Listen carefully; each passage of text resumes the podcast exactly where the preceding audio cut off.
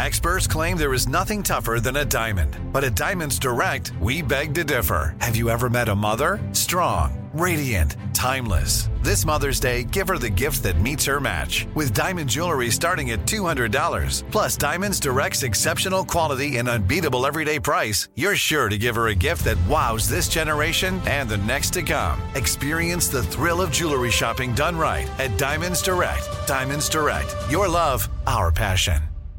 Enjoy all your favorite sports like never before at BetMGM. Signing up and playing is so easy. Simply sign up using code Buckeye and receive up to $1,500 back in bonus bets if you don't win your first bet. When you register with BetMGM, you can get instant access to a variety of parlay selection features, live betting options, and the best daily promotions in the business. And with BetMGM at your fingertips, every play and every game matter more than ever. Place your moneyline, prop, and parlay bets with the king of sportsbooks today. Sign up using code Buckeye and receive up to $1,500 back in bonus bets if you don't win your first bet. That's right, up to $1,500. Again, sign up using code Buckeye and receive up to $1,500 back in bonus bets if you don't win your first bet. BetMGM and GameSense remind you to play responsibly. 21 plus and present in Ohio, subject to eligibility requirements. Rewards are non-withdrawable bonus bets that expire in 7 days. Gambling problem? Call 1-800-GAMBLER in partnership with MGM Northfield Park. That's 1-800-GAMBLER. You know you've got a comeback in you. When you take the next step, you're going to make it count. For your career, for your family, for your life. You can earn a degree you're proud of with Purdue Global. Purdue Global is backed by Purdue University, one of the nation's most respected and innovative public universities. This is your chance. This is your opportunity. This is your comeback. Purdue Global, Purdue's online university for working adults. Start your comeback today at purdueglobal.edu. From BBC Radio 4, Britain's biggest paranormal podcast is going on a road trip. I thought in that moment, oh my God, we've summoned something from this board. This is Uncanny USA. He says, somebody's in the house, and I screamed. Listen to Uncanny USA wherever you get your BBC podcasts, if you dare.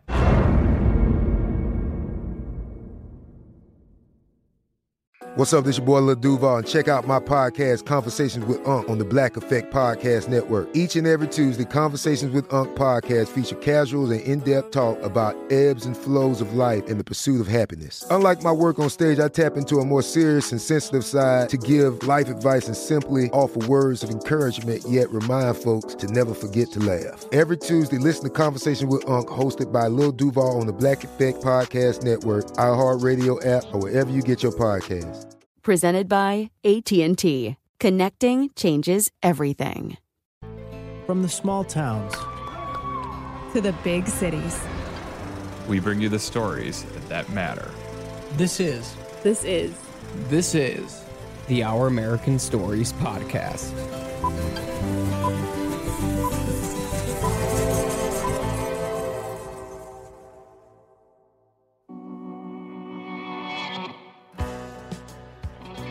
This is Lee Habib, the host of the Our American Stories podcast.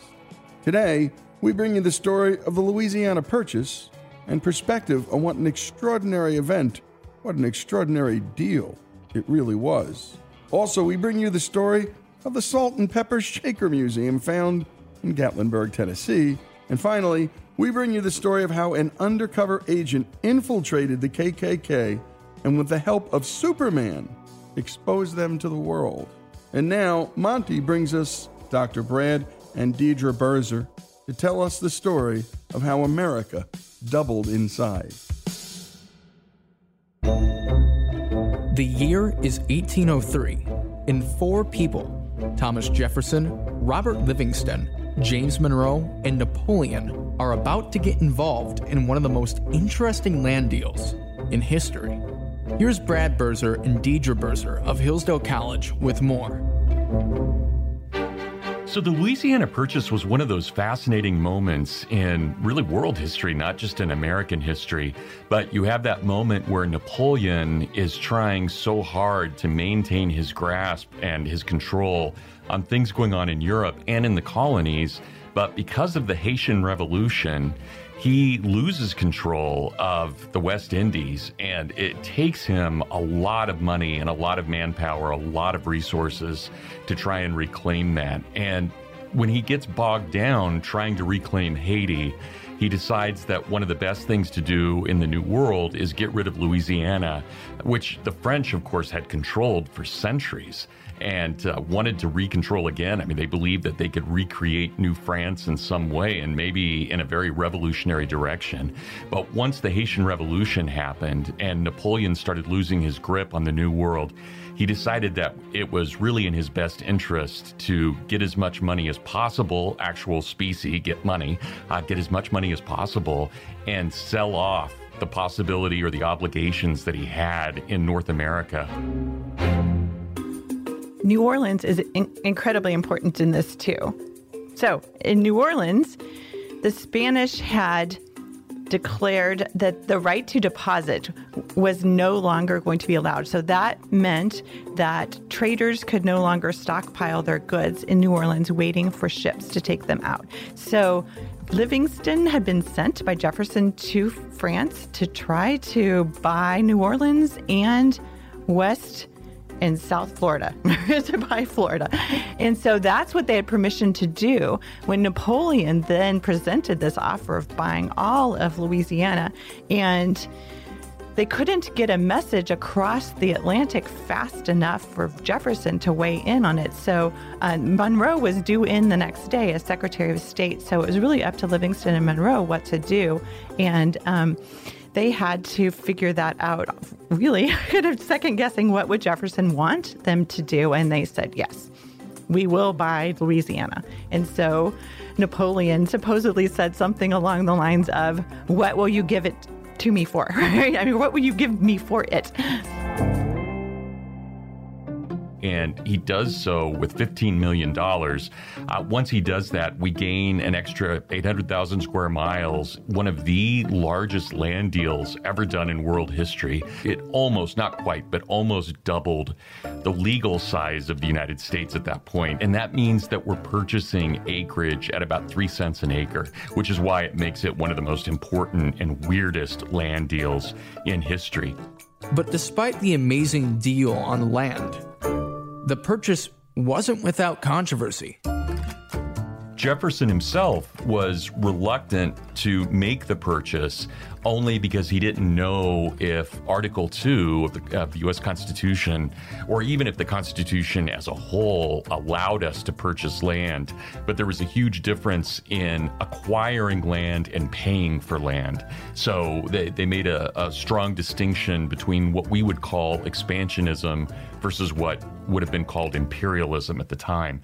Jefferson was an anti-imperialist, but he was very pro-expansion.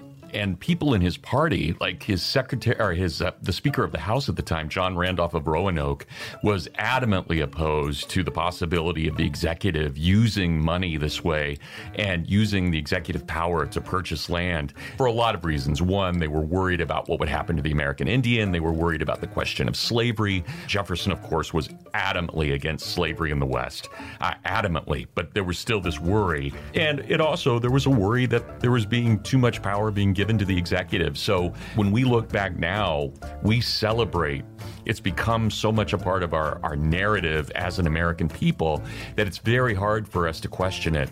But at the time, it was truly questioned, and it caused a lot of political problems. Jefferson himself had qualms, but he decided that it was worth the risk simply because the opportunity was so great, and as Deidre said, was so chancy, because Napoleon was problematic and he was moody, and you didn't know exactly what he was going to do on one day or the next day. And here was this opportunity, and so Jefferson decided just to go ahead and make the most of it. And one of the reasons that Lewis and Clark were being sent out as quickly as they were was to show and demonstrate that this Louisiana purchase was worth it. You know, they did have some sort of idea of what was in Louisiana, but most of it was rumors. And Jefferson's own ideas changed on this pretty dramatically. If you look at some of his writings in the 1780s and the 1790s, Jefferson was convinced that there were certain vapors that the West breathed, and maybe these came from stories of Yellowstone, but that there were vapors that allowed the Indians to be physically superior to the European. He thought that in the West, there were still probably mastodons. There were various kinds of ancient creatures still running around, and in large part because of these vapors that were supposedly were being breathed. But, and I say all of this because it sounds so absurd to us now. By 1803, Jefferson had calmed down on a lot of this and wasn't so convinced that there had been these kind of almost mythical elements of the West. But those mythical elements certainly helped shape how we viewed the West. But even some of their more serious views on things that potentially existed in the West would seem a bit strange today.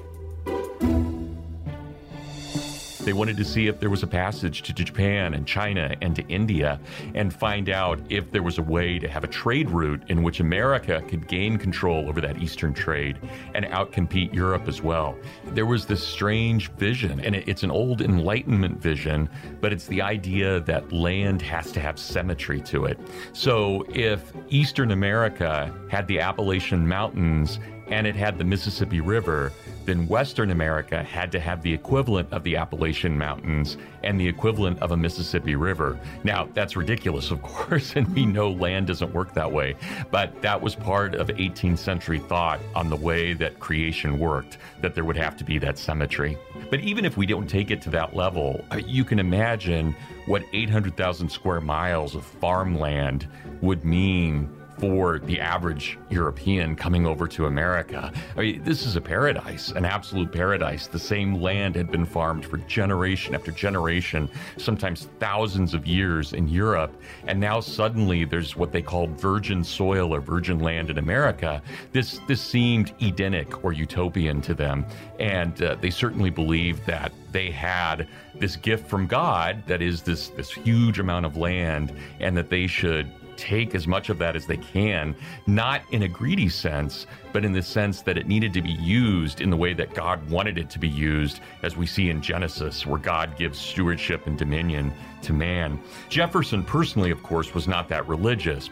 But Jefferson did see expansion into the West as something that was glorious and important for America. In 1801, Jefferson said, "A rising nation spread over a wide and fruitful land, traversing all the seas with the rich productions of their industry, engaged in commerce with nations who feel power and forget right, advancing rapidly to destinies beyond the reach of mortal eye. When I contemplate these transcendent objects and see the honor, the happiness, and the hopes of this beloved country committed to the issue and the auspices of this day, I shrink before the contemplation and humble myself before the magnitude of the undertaking." And that was critical for Jefferson, this idea that this land is this gift that's given to us to attempt a republic, to actually see if we can have an agrarian republic. And Jefferson makes this statement at the time, and this, we think about the symmetry being odd and the fact that there might be mastodons or the possibility is just bizarre. When we look back, especially, given Jefferson, maybe the most intelligent mind ever born on North or South American soil, how could he think like that? Well, let me put it this way. One way to think about America is always to understand the West as its future. If America is to have a future, it will always be in the West. That was the understanding in the late 18th and early 19th century. So when you talked about the West, you're really talking about America and what America is. There was that much of an identification with what the West was and what the frontier was. So that's part of what Jefferson is playing into when he's able to go ahead and purchase these 800,000 square miles. Part of the reason he's able to do that is because of this great myth of America. It's not a false myth, I think it's a true myth, but this myth of, well, what is the West? The West is our future, and we definitely have to secure it. And great job, as always, to Monty, and a special thanks to Dr. Brad and Deidre Birzer. History looking back always seems simple, but you heard it from both of the professors. This idea of expansion versus imperialism, worries about the Indians, about slavery, and Article 2 and consolidation of power to a president. Where in the Constitution does a president have the power to purchase land? Big questions then, now a no-brainer, 800,000 square miles for 3 cents an acre, and in the end, one of the most important days in American history when we buy Louisiana Territory from France. And by the way, Dr. Brad and Deidre Birzer both teach at Hillsdale College, who sponsor our history segments. Hillsdale is a great place to send your kids to learn all the things that are beautiful and all the things that matter in life. But if you can't get to Hillsdale, heck, if you've already gone to college but want to learn some of the things that Hillsdale has to teach, or your family does too, go to hillsdale.edu and sign up for their free and terrific online courses. I took the Constitution 101 course and learned more about the founding documents and the Federalist Papers than I did in 3 years of studying the law at the University of Virginia School of Law. Go to hillsdale.edu to take that course and so many more. Again, they're free. Go to hillsdale.edu to learn more. Up next, Faith brings us the story of Andrea Luden, who tells us about how her family started the Salt and Pepper Shaker Museum. The Salt and Pepper Shaker Museum started because my mother, who was an archaeologist for most of her life, was basically getting bored. We had moved to the U.S. back in the 80s, and so she was no longer affiliated with any universities in the States, so she didn't have any projects or programs to work with. So she started looking for pepper mills because one broke at home and she wanted another pepper mill. And so we were searching for pepper mills and we would get another one and it would eventually break. And as she was searching for pepper mills, she started running into salt and pepper shakers. And as she ran into more and more salt and pepper shakers, she started to realize that you can trace our society changing over time. So what was popular in the 20s changes by the 40s, the 70s, all the way until now. And that really got her passion going because she just wanted an object that's so simple that we all take for granted, but yet every single household in the whole planet has, is also a snapshot of our history. And that's what's so fascinating. It's not a car part, it's not photographs, it's something that's functional, and the creativity behind them and the ingenuity in a lot of them is just amazing. So that's how the collection started. And so over the years, she just started collecting more. Now, this was never, the intent was never to create a museum. The intent was just to find the creativity, how unusual, the artistry behind so many of these.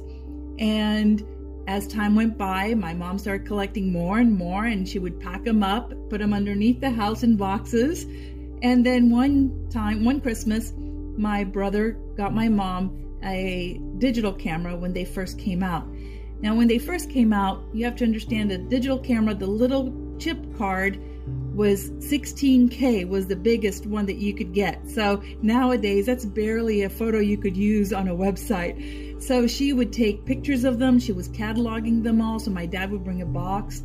She would unwrap them, measure, describe them, and then pack them away. But in the evenings, she would leave a few out and she would say, oh, look, isn't this so cute? And we would be like oohing and awing. And then we would, come back home from work or from school and we would be like, so what did you find this, today out of, the boxes and boxes of salt and pepper shakers? And so sitting around the table like any family does, we just started kind of, chit-chatting and going like, well, wouldn't it be cool to like share this with people? And we were like, well, yeah, but where will we do that? What should we do? And so slowly the idea formed of creating a museum. And then the question was, where do we put a museum like this? And at the time we were living in Texas, and a friend of ours told us about Gatlinburg, Tennessee, which we had never been to before. So we decided to do a quick trip. And so we came to the Smokies and fell in love, and we thought, oh my goodness, this would be a perfect place to place a museum. And so in 2002, we moved from Texas to here and opened the Salt and Pepper Shaker Museum. So she collected for about 35 years. It was a family activity. We would go out and start looking for pepper mills and salt and pepper shakers. Back then, 30, 40 years ago, flea markets were the big thing, and they were really nice and rich. Now flea markets are a great place to find socks, but you don't really find what you used to find. What happened is, over the years, those kind of vendors moved into antique shops and antique malls. And we've been to pretty much every single state in the U.S. and whichever antique shop or antique mall we would find, we would definitely stop and we would start looking around at all the different booths. And it was fun. It's a scavenger hunt. A lot of people ask, how did she know what she had and what she didn't have and the condition? And one of the things that she always said is, if you are a collector of anything, you have an affinity with that, whatever subject matter is. So if you are a baseball collector and you have 10,000 baseball cards, you know exactly which cards you have, in what condition they are, or the ones that you're missing, or if you're into comic books or anything like that. It becomes part of you and your interest and a hobby that you research more and start to appreciate. So I remember I was in a little town called Abingdon, Virginia. It's actually not too far from here. And they had, in the summertime, they have an arts and crafts show, and they also have like a vintage market. And I remember just walking, and there was like this lady that had a booth of jewelry. I'm a girl. Hey, I love anything that's sparkly and fun and jewelry. So I'm like looking around, and all of a sudden, behind a bracelet and behind a pendant, I see this black and white, what looks like salt and pepper shaker earrings. And I'm like, and I'm looking at, I look at the lady really quick, and I make, poker face, ma'am, excuse me, what are these things over here? And she pulls it out, and she's like, oh, these are salt and pepper shakers. Oh, they're salt and pepper shakers. Well, that's so weird. Isn't that weird? And she's like, yeah, they're kind of weird. And I'm like, oh, okay. Well, how much are they? And she said $20. And I was like, $20? Oh, okay. I'll give you 15. And she was like, okay, I'll take it. Inside, my heart was racing, because I'd always heard about these earrings that are salt and pepper shakers. Literally, they're salt and pepper shaker earrings. They're the screw back, old fashioned. So, they're dated 40, 50s, and the screw back thingy. And I'm like, inside I'm jumping in, outside I'm just like, cool, I would have paid $50 for these. But I just remember, and I'm like running back to my mom, like, you won't believe what I found. And so little moments like that, but there are so many. What's amazing about salt and pepper shakers is you get surprised. Even after so many years of collecting salt and pepper shakers, we'll still run into shakers we've never seen before and just be completely blown away. So like some of the favorites are Mount St. Helen. So they actually make the Mount St. Helen volcano mountain out of the ashes of Mount St. Helen, and it shows the volcano before it exploded and after it exploded. So the part that exploded, the top part, is one shaker, and then the rest of the mountain is the other shaker. And then things like, I like a lot of things are interactive also. So there is the Mona Lisa. And so the Mona Lisa lady, she is the salt. You take her out of the frame, and the frame is the pepper. I mean, just that ingenuity, just that surprise. And you just go like, oh my goodness, who would have thought? And it's, so it's always a surprise. It's always brings a smile to your face, and something you just want to share with others.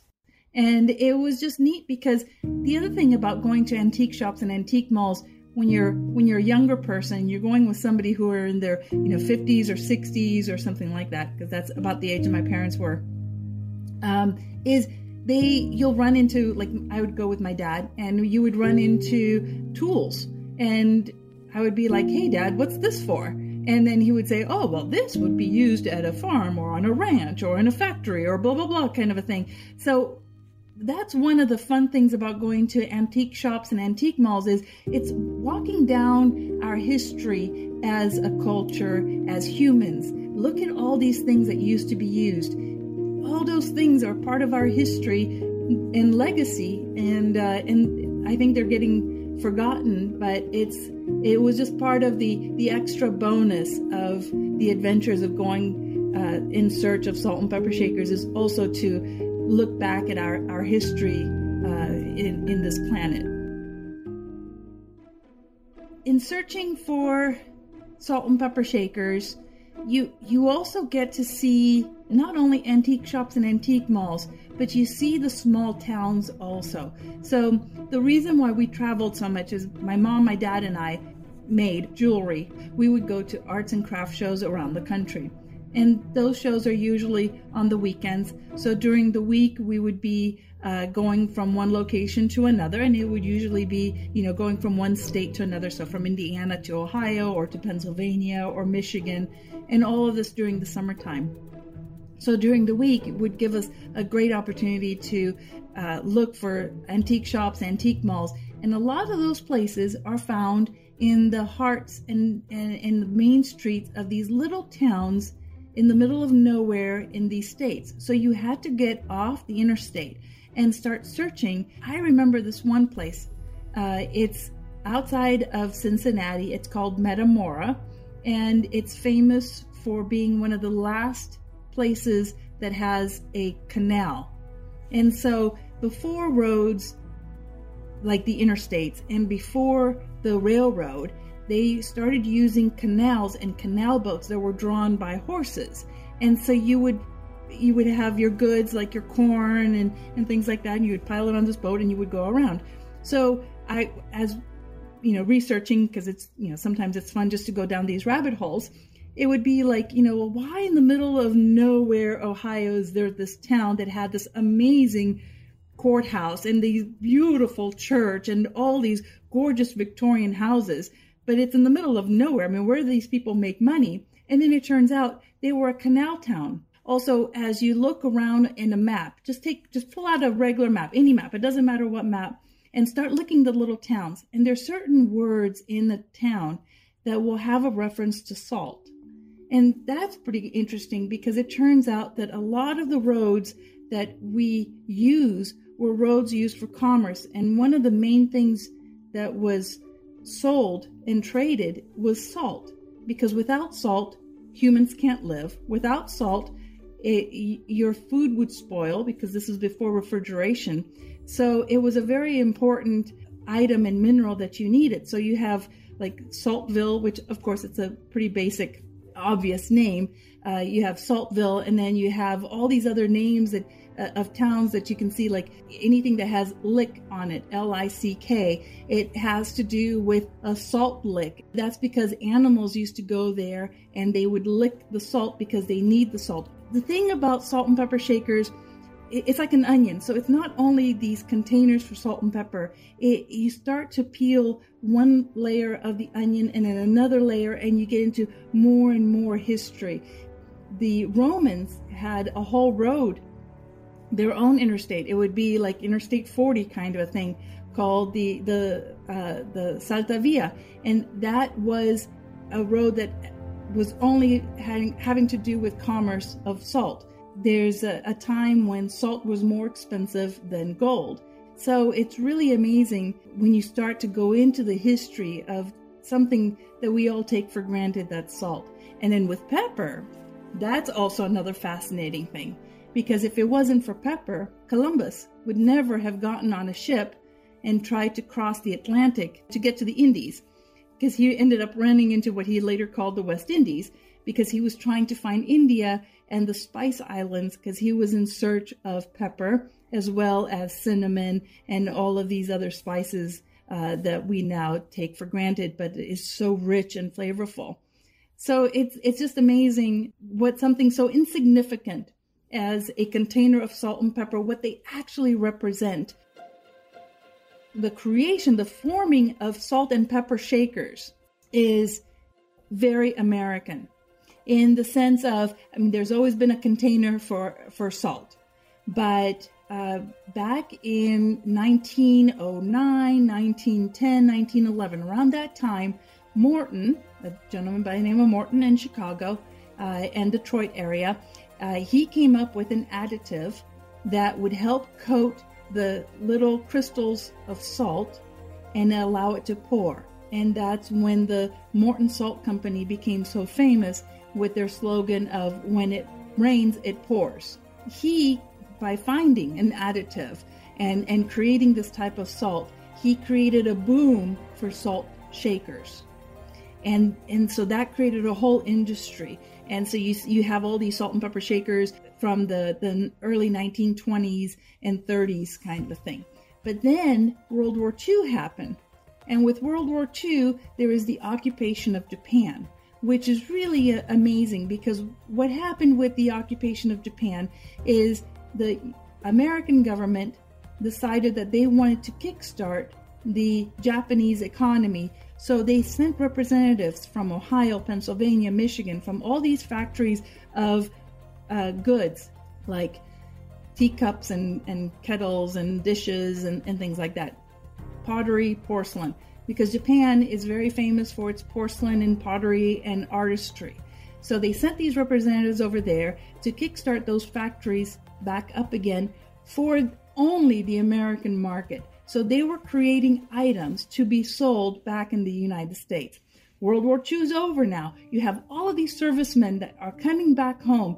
They have been traveling all over the world. So they come back home and everybody's pumped up. There's a new energy in the U.S. This is in the late 40s, early 50s. You start to get into the tradition of the road trip. Let's get the family, everybody on the car, and let's go. So they go, Route 66 is born. Going to Florida is the big tradition as well. And along the way, they have to buy souvenirs. And what do they end up buying? Salt and pepper shakers. Because it's also helping an economy getting boomed and coming up as well. So again, there's all of this history that is surrounded in something that we all take for granted that's sitting at your table. And it's just incredible how one thing is connected to another through something as simple as salt and pepper. We have a lot of people that will come out of the museum and they were like, oh my gosh, I saw this shaker that I haven't seen since I was 5 years old because my great-great-aunt, she had them. And it brings these memories to people. It brings these family connections that they hadn't thought about in so long. And then they always go like, I wonder what happened with that set, or they have it, or, you know, they'll say, I still have it. I can't believe I saw it here. And it's just so neat to bring that connection back to the family, because this is a labor of love.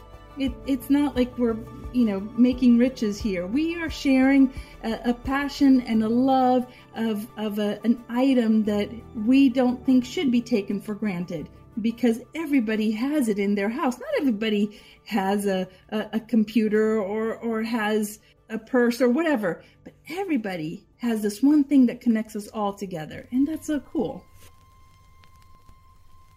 My mother passed away in 2015. She passed away at the age of 80. She had a very full life, a very rich and full life. I always said that if she had 7 lifetimes in one lifetime, she would take everything to the extreme. So she didn't let anything go to waste. She hated napping or sleeping because she didn't want to miss anything. Anytime we would go on an airplane, you know, she would always be looking out the window. It's like she just loved it. She had a passion for living and a passion for this world and a passion for this planet.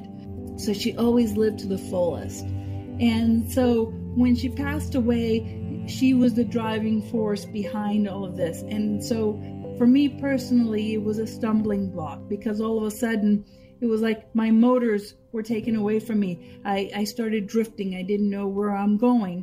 Now what? But being in the museum, definitely she's here. This is part of her. It will always be a part of her. And just continuing to make her dream an everyday thing.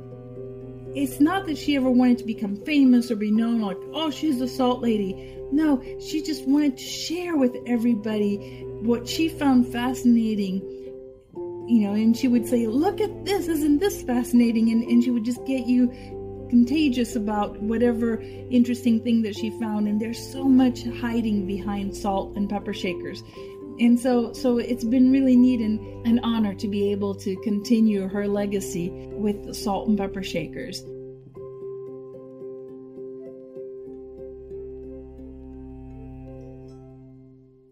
And great job, as always, to Faith, and a special thanks to Andrea Luden and also to her mom for, well, creating a daughter like she did and teaching her about the things that matter in life, which is to have passion for the small things and family.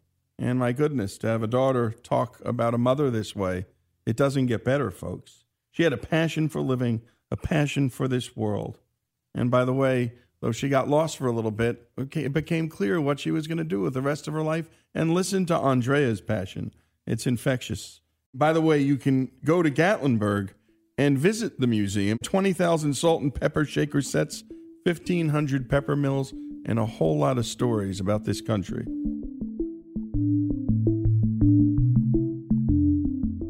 And by the way, what you're listening to is entirely free of charge, but it is not free to make.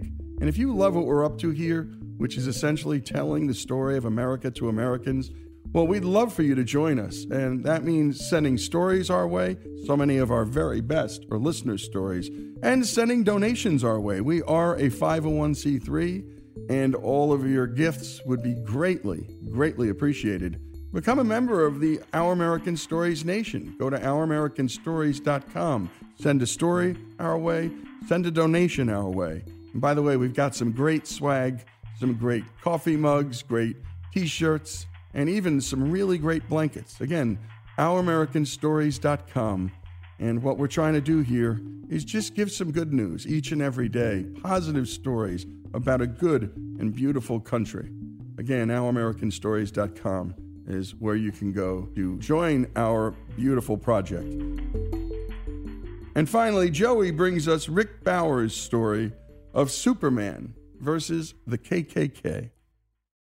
Over the years, Superman has fought many villains, including the KKK. Rick Bowers brings us the story of how the hero not only fought this villain in the fictional series, but also in real life. Here's Rick with the backstory. The actual Superman character was created by two Jewish kids in Cleveland in the 1930s. And these two kids were high school students, and they loved science fiction. They would hole up in their attic studio, reading science fiction magazines, books. They would go to the movies, caped heroes like Zorro were doing great things on the big screen. And they were taking all of that in, and they started to create their own characters. And they created a character and a story called The Reign of Superman. But in that first iteration, Superman was bad. He was an evil scientist doing horrid experiments on homeless men during the Depression. And he had no real superpowers. He was just super evil. So they were creating some interesting characters, but there was always something about that character, that original Superman, that was not quite right. So they put that on a shelf and let it incubate. And as Superman lore goes, one night Jerry Siegel, one of these two young men who were struggling to get through the Depression, find work, and make it in the field of comic art, had an epiphany. We have it backwards. What the world really needs is a good Superman. And that epiphany and the character that evolved from it came just as publishers in New York City were developing the first comic books. And the first comic books were actually compilations of newspaper strips.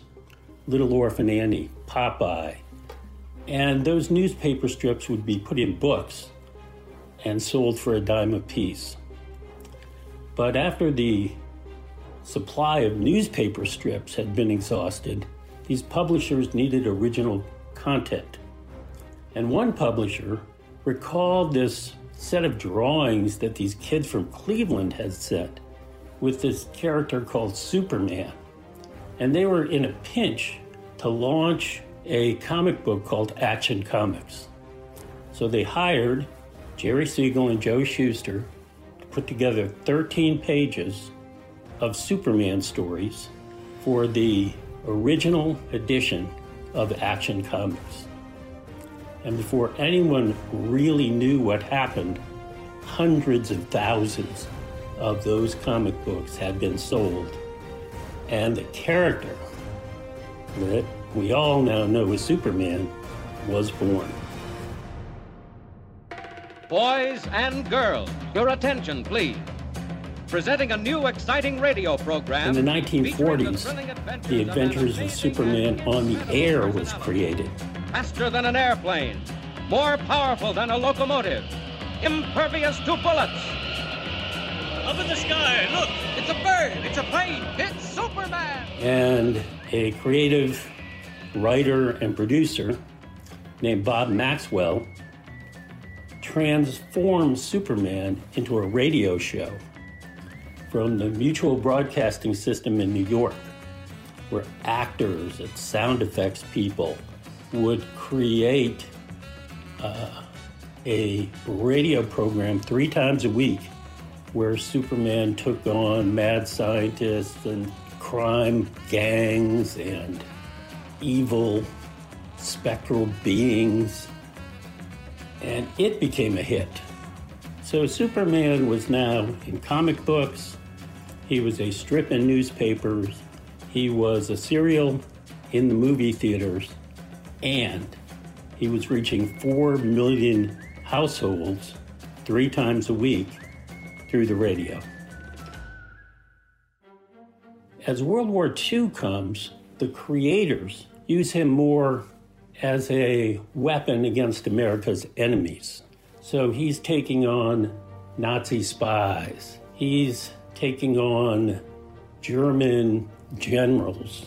And in one case, he actually took on Hitler and grabbed him by the scruff and carried him off to an international tribunal to be tried for war crimes. So Superman has become a meaningful character in certain ways. And as the war ended, and as times changed, the creators of the radio program asked a very perplexing question. What do we do now? It seemed like the crime bosses and the evil scientists had run their course.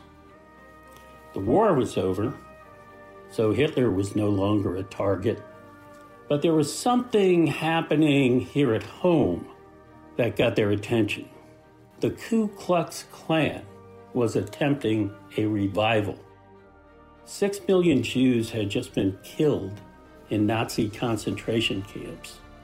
And here we have people in our own backyard who are preaching a similar philosophy and who believe that this post-war era can belong to them, that we can bring America's along to the Klan's philosophy, and we can create an organization with millions of members. So these two forces are very different. One is a fictional character, on the radio, in comic books, and one is an actual real-world organization that is actually carrying out atrocious acts against its enemies. Who would know that one day they would collide? While all this was happening, a young man named Stetson Kennedy was growing up in Jacksonville, Florida. Even at the age of 12, he was extremely uncomfortable with the perverse and pervasive racism of the time. Through the streets of Jacksonville, Klansmen marched, some on horseback, dressed in robes and hoods. And at first he thought that this was kind of a club for grown-ups, and they got to dress up in costumes every day of the year, anytime they wanted. But he later learned that this was actually a group that, quote, took care of people in Colored Town, which means they imposed their will on black citizens. And it was when the African-American maid in their house was attacked by the Klan for answering back a streetcar operator who refused to give her the proper change. She was brought home bloodied and beaten. That he realized what the real Klan was all about. And this young man, obviously being out of step with much of the culture of his time, decided at that point that his life would be dedicated to fighting this kind of hate.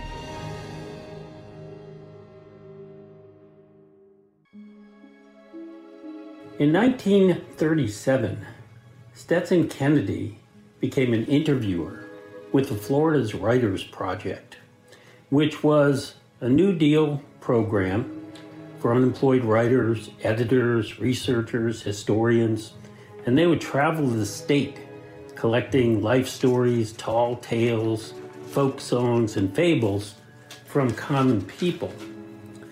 But he would record folk songs from blues singers.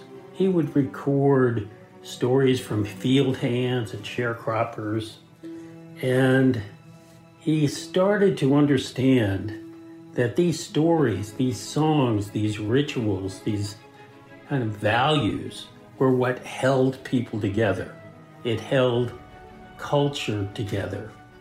And so in his mind, this was a great insight, and he came to see that by having this information himself, he could be a much better writer, communicator, and he could tell the stories of the common people and inform others of their plights. So for Stetson Kennedy, it was the injustice that was being inflicted on these poor people.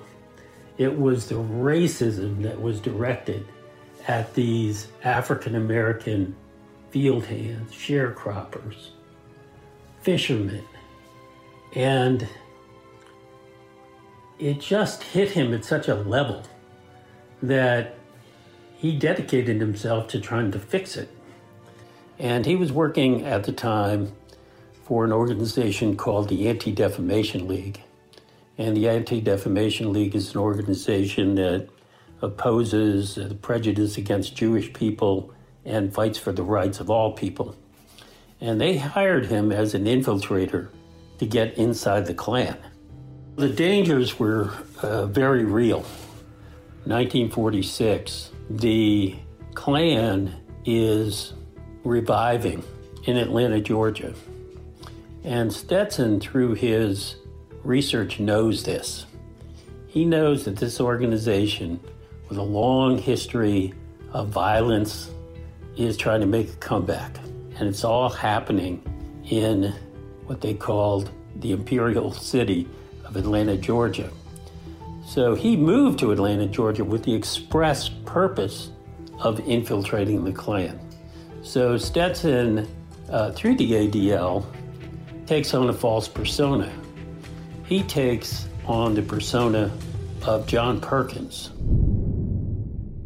a encyclopedia salesman and the publisher of a hate sheet.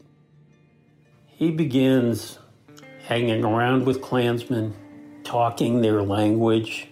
He begins attending their meetings.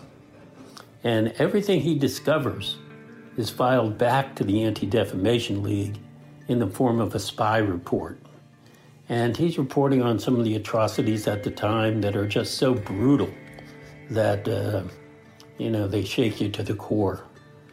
2 black couples driving down a road outside of Atlanta in that year, 1946, are dragged from their car, taken to a riverbank, and shot dead. A black taxi driver in Atlanta, who was seen giving a ride to a white woman, is dragged from his car and killed.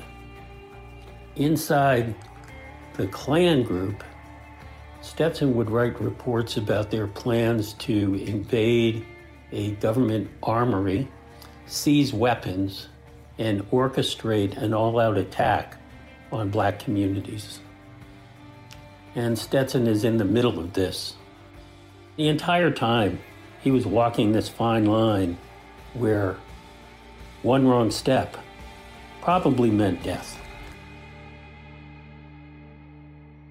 Stetson also risked writing columns under pseudonyms, exposing the KKK's hierarchy, customs, traditions, and most notably, their brutality.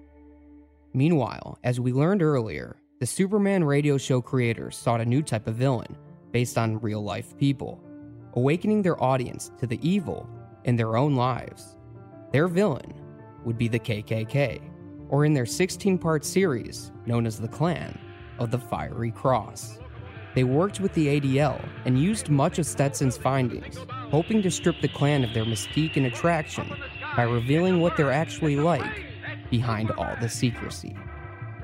So through 16 episodes, this arc takes place, and people are kidnapped, people are threatened. Clark Kent and Lois Lane have to put out a special edition of the Daily Planet to let the public know that this Klan group is threatening people. And of course, Superman has to take flight and round up these Klansmen and haul them off to jail. Stetson Kennedy always said the way to take down the Klan is by ridiculing them. That is, if you look closely at their rituals, this language that they use where everything starts with K. So the big Klan gathering is a Klanvocation. This kind of ridiculous language can be made fun of. These ridiculous outfits that these people wear, these long robes, these hoods over their heads, these little slits for eye holes. They look like clowns. They look like kids at Halloween, dressed up as ghosts.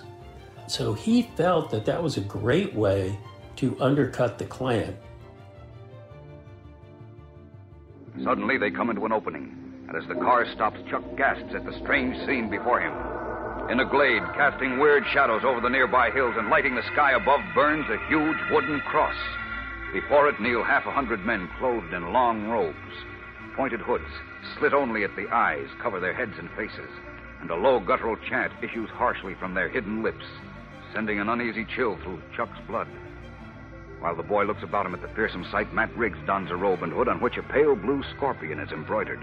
Then, followed by Chuck, he approaches the kneeling hooded band, a strangely barbaric company in the dancing light of the flaming cross. Gosh, who are all these guys, Uncle Matt? And why are you wearing the sheets and the hoods? We're the Klan of the Fiery Cross, Chuck. We're a great secret society pledged to purify America. America for 100% Americans only. One race, one religion, one color. I don't get it. America's got all kinds of religions and colors. Oh, when we get through, there'll only be one. Only one? But the Constitution says all Americans have the same rights and privileges. Constitution? We'll change that. Now be quiet. Be quiet till I call on you. Attention, brothers. All hail the Trans Scorpion. In the Klan of the Fiery Cross, supreme authority vested by me. So it was a very different kind of program for kids. It was very revolutionary for its time. In the end, it was extremely successful. The media praise that flowed in was extraordinary. Industry groups hailed Superman as a hero for tolerance. Education groups said now we see that these characters can play a positive role. Newspapers wrote laudatory articles, some of them saying that this is great for kids, but maybe their parents should listen to it as well.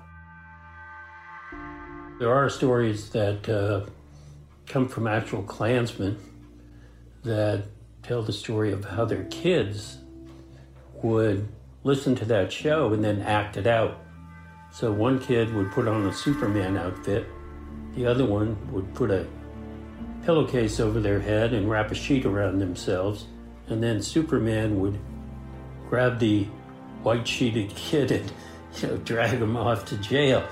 Now, these are Klansmen watching this, so they became very infuriated with what this show was doing, and they felt that they were the ridicule of the world, where Millions of people are listening to this and they think we're a bunch of fools.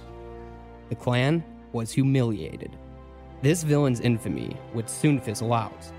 In the 1920s, during the Klan's peak years, they had 4 million members nationwide. Today, they have only 3,000, thanks in part to the Superman character created by 2 boys from Cleveland, Ohio, and a real-life superhero with the courage to expose a villain in his own backyard. And great work, as always, to Joey Cortez, and a special thanks to Rick Bowers, the author of Superman vs. the Ku Klux Klan, the true story of how the iconic superhero battled the men of hate. And, well, there's not much to add. It doesn't get better than that, folks.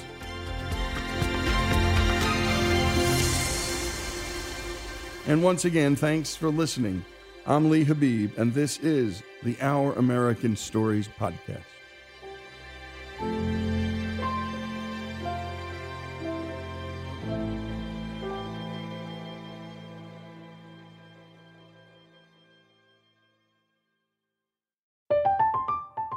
I'm Katia Adler, host of The Global Story. Over the last 25 years, I've covered conflicts in the Middle East, political and economic crises in Europe, drug cartels in Mexico. Now I'm covering the stories behind the news all over the world in conversation with those who break it. Join me Monday to Friday to find out what's happening, why, and what it all means. Follow The Global Story from the BBC wherever you listen to podcasts. Xfinity has free premium networks for everyone this month, no matter what kind of entertainment you love. Addicted to true crime? Catch killer cases and more spine-tingling shows on A&E Crime Central. Crave adventure? Explore Asian action movies on Hayah. Searching for something extreme? Check out skating, snowboarding, and more on Fuel TV Plus, the global home of action sports. And find crowd-pleasing bops on iHeartRadio's Hit Nation playlist. There's new free shows and movies to love every week. Say free this week in your Xfinity voice remote. Live Nation presents Concert Week. Now through May 14th, get $25 tickets to over 5,000 shows. That's up to 75% off a summer full of your favorite artists, like 21 Savage, Alanis Morissette, Cage the Elephant, Celeste Barber, Dierks Bentley, Fade, Hootie and the Blowfish, Janet Jackson, Kidz Bop Kids, Meghan Trainor, Bissell Pluma, Sarah McLachlan. Get tickets to more than 5,000 summer shows for just $25. Until now through May 14th. Visit LiveNation.com/Concert Week to learn more and plan your summer with Sean Paul, Sum 41, 30 Seconds to Mars, and Two Door Cinema Club. Are you still searching for your perfect place to call home? Well, now is the time to buy at Fisher Homes. If you're looking to move in before the end of 2024, May could be your last opportunity to start building your dream home and close before the year's end. If you're hoping to move in even sooner, Fisher Homes also has homes that are move-in ready and waiting for you, where you can start enjoying the benefits of homeownership even faster. Schedule your personal tour with a new home advisor today at fisherhomes.com and make this spring the season you find your perfect home sweet home. We went from normal life, healthy child to acute lymphoblastic leukemia or B-cell ALL. The St. Jude team came up to get CJ via ambulance. Shortly after that, I noticed a rainbow. It meant that there was hope. We were driving into hope. To have hope is to have your child healthy, and we have that because of St. Jude. You can help kids fight childhood cancer. Please become a St. Jude Partner in Hope today by visiting musicgives.org.